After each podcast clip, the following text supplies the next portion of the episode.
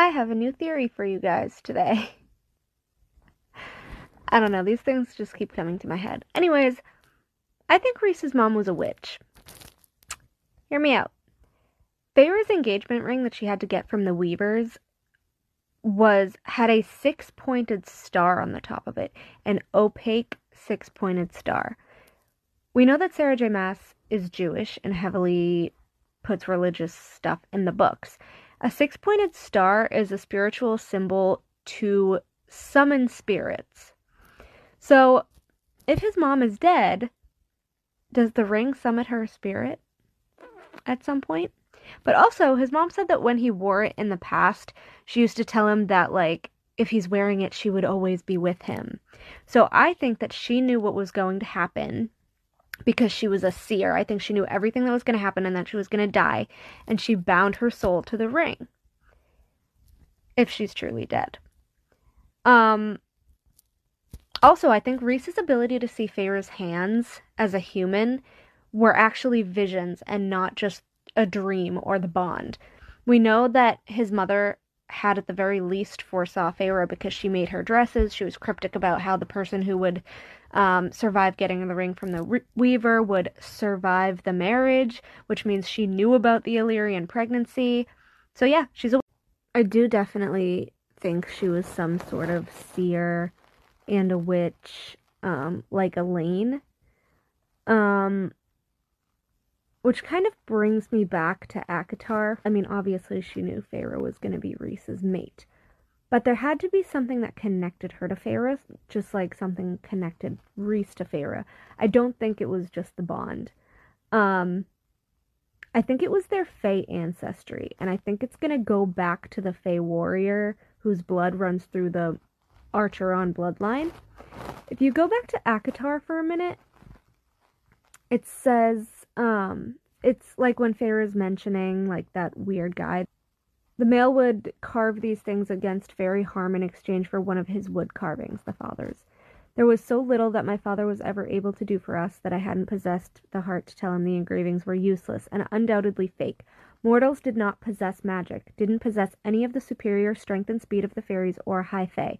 The man Claiming some high fae blood in his ancestry, he had just carved the whirls and swirls and runes around the door and windows, muttered a few nonsense words, and ambled on his way.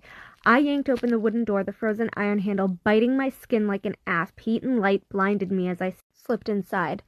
Feyre, Elain's soft gasp scraped past my ears, and I blinked back the brightness of the fire to find my second eldest sister before me.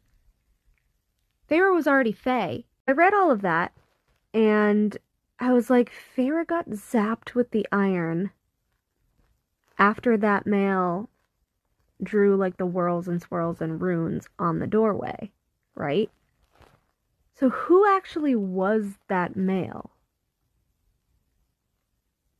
I don't think it was Rhys, just because he was too caught up with warming Amarantha's bed and all of that. Um, I'm wondering if. I don't think it would have been Lucien though, because he seemed like he didn't like her for some reason.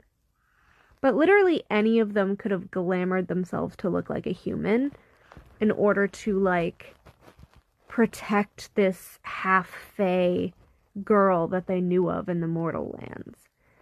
And it's not connecting in my head right now, but I'm sure that it will at some point in the near future. Um, I just got off of work, so I'm tired, but it had to have been somebody we know, and it had to have been somebody that knew about Feyre. But there's really no other guy that knows much about it than Rhys. I literally finished part three, and then it kind of sort of snapped in my head right when I said, Oh, I'm too tired. Anyways, what I think Rhys knew that by giving Feyre a drop of the High Lord's powers, she would come back alive again.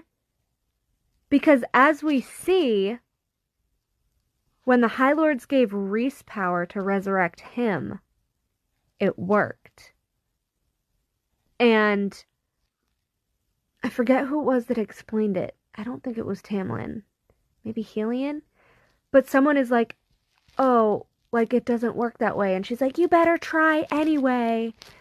And then she asks Rhys after the fact, she's like, so does that mean you have a drop of all the High Lord's powers? And he said, no, because, like, since I'm already a High Lord, their power just, like, helped bring me back, but I don't have, like, the powers like you do. I think that he knew by her being half Fae, she would be able to be resurrected, but because she was also half human, she would have gotten a drop from all of the High Lords. And, not for nothing, but Miryam, Drakon's mate, was half Fae. She was brought back with the harp from the Dread Trove, but she also shares Drakon's powers like Feyre shares Rhys's. Last part. But my point is this is just one more weird thing that makes me believe that Rhys is the ultimate villain. Because if all of this is true, and he was glamored as that man who knew Feyre was his mate even when she was human and went to try to like protect her and used iron to make sure that it was her on their door handle and he's just been playing this naive, like, oh, I have no idea kind of person this whole time. What the fuck?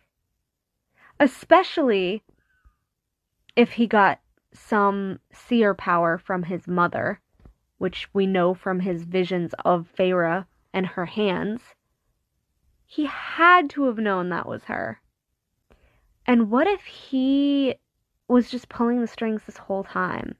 We know that Amarantha let him out from under the mountain sometimes.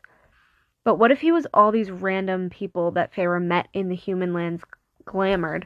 Like the mercenary, the guy that drew the worlds and everything. What if he set it up for Feyre to be the one to kill Andras, fall in love with Tamlin, and he was pulling the strings of their downfall all along?